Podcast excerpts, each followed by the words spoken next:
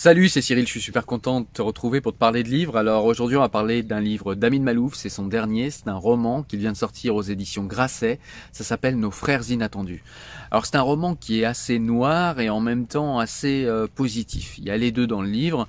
Donc voilà, je vais essayer de t'exposer un petit peu rapidement le début de l'histoire, je vais t'expliquer un petit peu dans quelle ambiance on évolue et euh, je vais t'expliquer également euh, le, les deux trois sujets de base qu'il y a en filigrane dans ce livre, mais je vais vais pas t'expliquer tout ce qu'il y a dans le livre. Hein. Donc si tu ne l'as pas lu, euh, je te rappelle que sur cette chaîne, le but est de t'encourager à lire et de te faire euh, envie de lire des livres et, euh, et, de t'orienter sur les livres que j'ai préférés. Donc c'est pas du tout, je vais, il va pas y avoir de spoiler.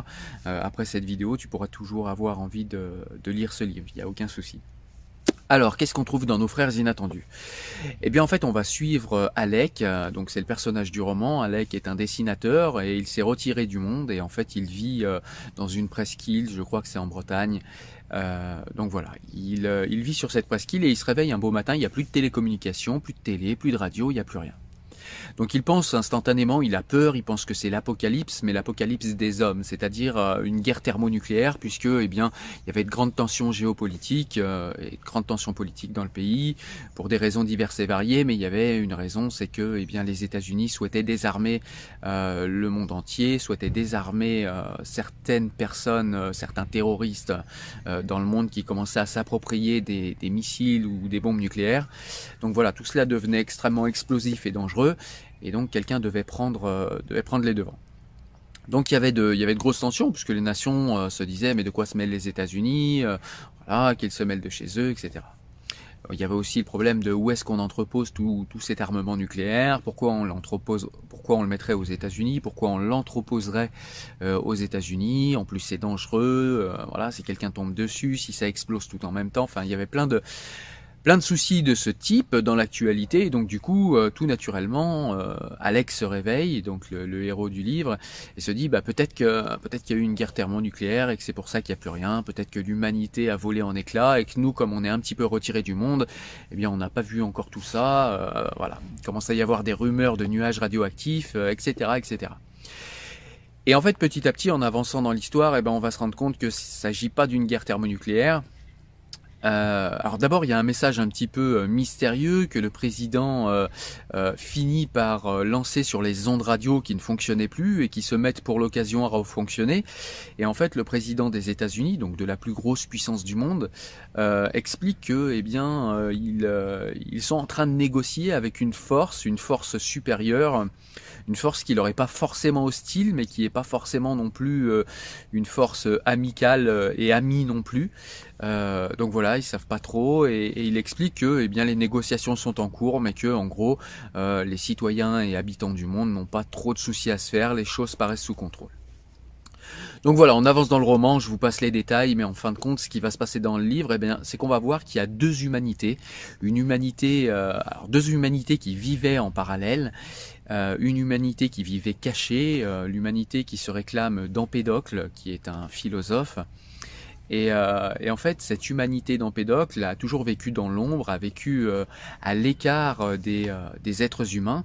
Et en fait, ils se sont jurés en fait de ne pas intervenir dans la vie et dans les affaires humaines, sauf si les humains sont prêts à s'autodétruire, que ce soit ou par un virus. Hein, donc là, c'est fortement à propos avec le coronavirus en ce moment, ou par effectivement des armes nucléaires, ou par tout autre moyen. Et donc là, la menace était clairement nucléaire.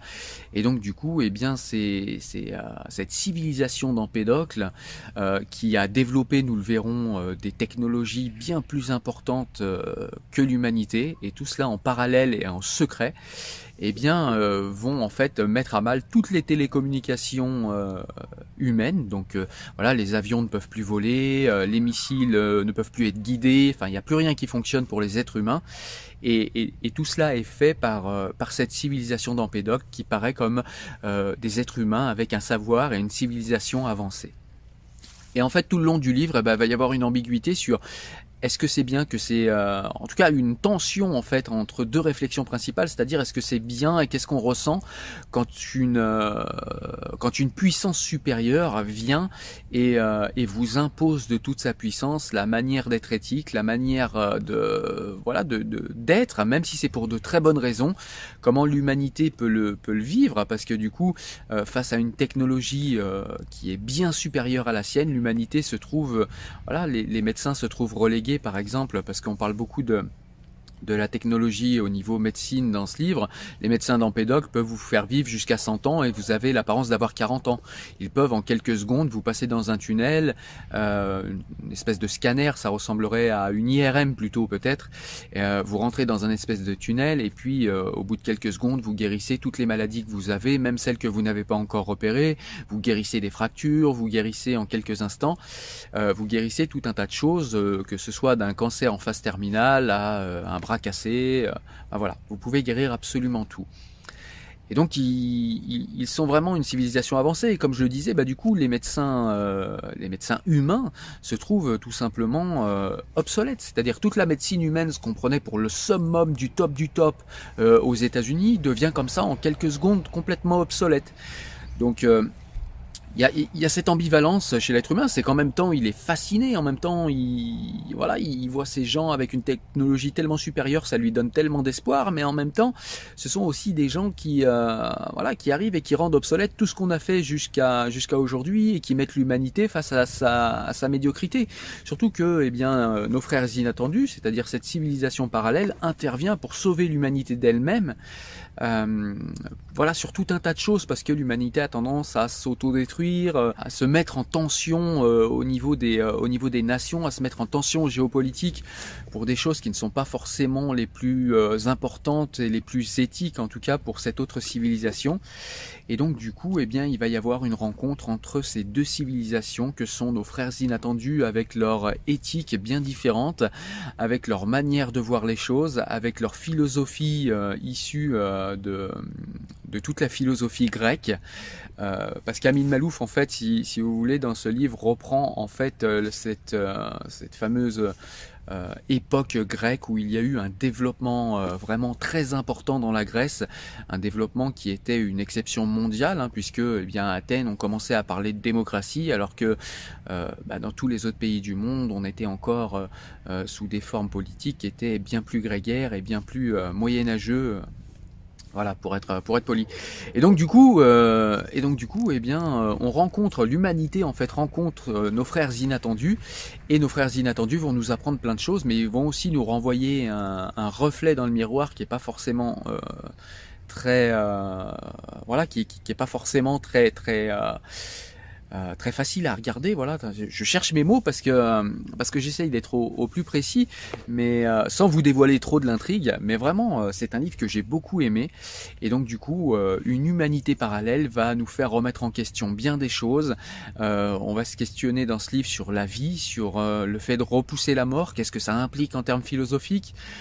Pourquoi est-ce que la mort est quelque chose euh, finalement d'important dans la manière dont les êtres humains ont euh, d'apprécier la vie, que ce soit au niveau de la philosophie et de l'art. Par exemple, dans ce livre, Amin Malouf nous dit que, eh bien, effectivement, si euh, la philosophie, qui est euh, qui est une matière reine, hein, on le sait sur cette chaîne puisque on, en parle beaucoup, mais la philosophie ou bien euh, l'art ou bien voilà toutes ces choses qui viennent vraiment de l'intériorité humaine, eh bien, on, pour on pour raison d'existence, la mort. Sans la mort, on se poserait beaucoup moins, voire pas du tout de questions philosophiques. Il y aurait pas d'art, il y aurait rien à transcender, il y aurait pas de il y aurait pas d'intensité de vie puisque de toute façon on va jamais mourir. Donc voilà, il y a tout, ce genre de questionnement dans le livre. Il y a aussi effectivement, comme je vous l'ai dit, ben, les questionnements plus classiques sur euh, les, euh, les, chemins éthiques qu'emprunte l'humanité et euh, la manière qu'a l'humanité de se faire la guerre à elle-même et de s'automutiler.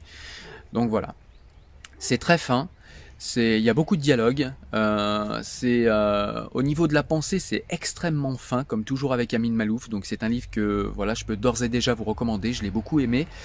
C'est pas le livre que je préfère d'Amin Malouf. Hein. Euh, clairement, il a fait des livres qui étaient beaucoup plus, beaucoup plus jolis, mais par contre, beaucoup plus beau, beaucoup plus avec avec des formules beaucoup plus voilà beaucoup plus percutantes. Donc voilà, il y a des livres comme Samarcande, comme Le dernier siècle après Béatrice ou comme euh, qu'est-ce que j'avais euh, qu'est-ce que j'avais beaucoup aimé? Oui, comme les désorientés par exemple où il y a vraiment des dialogues épiques aussi. Euh, on n'est pas sur ce niveau-là, mais c'est quand même un très bon livre et on, on ressent toujours la finesse de la pensée d'Amin Malouf, la finesse en fait de sa préhension du monde dans lequel on vit. Et, et c'est là où ce livre est super intéressant et où malgré le fait que ce soit pas un livre qui m'est euh, voilà c'est un bon livre mais c'est pas un livre qui m'a non plus euh, euh, transcendé mais je vous le recommande quand même parce que c'est un livre en fait qui parle de notre époque actuelle et, et Amin Malouf sent très très bien ces choses. Amin Malouf c'est presque quelqu'un qui, qui, arrive à voir dans l'avenir hein. c'est quelqu'un qui voilà je vous l'ai dit je vous laisserai regarder sur la chaîne mais j'ai déjà parlé de ses livres. C'est quelqu'un qui qu'il faut écouter Amin Malouf. Il a souvent une oreille très attentive au monde et une oreille très pertinente euh, quant à l'écoute du monde. Il est souvent très en avance sur ses analyses aussi, même si euh, il les exprime à travers des romans, euh, comme c'est le cas dans ce livre-là. Euh, et, donc voilà, et donc il rend compte de beaucoup de choses euh, et de beaucoup de tensions et de beaucoup d'angles de réflexion qui sont importants et intéressants à notre époque. Donc c'est à ce titre-là, pardon, que je vous euh, que je vous recommande de lire ce livre. Mais ça reste quand même un livre très agréable à lire. Hein. Amin Malouf est quelqu'un qui écrit vraiment très bien. Mais le problème avec les auteurs comme Amin Malouf, c'est qu'ils ont fait des livres qui sont tellement bons, tellement ils m'ont marqué. Voilà, comme je vous le disais, Samarcande, Les Désorientés, le dernier siècle après Béatrice, euh, ses essais aussi m'ont transporté, Léon l'Africain, euh, euh, les croisades vues par les Arabes, voilà, il a fait des livres tellement qui, tellement classiques, sont devenus des classiques pour moi, que eh bien on attend toujours quelque chose de mieux à chaque fois. Donc il y a ce petit aspect déceptif pour ceux qui connaissent déjà Amin Malouf, ceux qui ne le connaissent pas, ça leur posera aucun problème, ils verront là vraiment un livre qui a été magnifiquement écrit. Les autres verront là un livre classique d'Amin Malouf aussi qui est bien écrit et euh, qui est vraiment intéressant parce qu'il nous parle de tous les problèmes actuels. Voilà. Sur ce, j'espère que tu as aimé la vidéo. Je te laisse comme d'habitude la partager si tu penses que euh, la recommandation de lecture peut être euh, intéressante pour quelqu'un. Moi, je te dis à très bientôt pour une nouvelle vidéo. Porte-toi bien. Ciao, salut.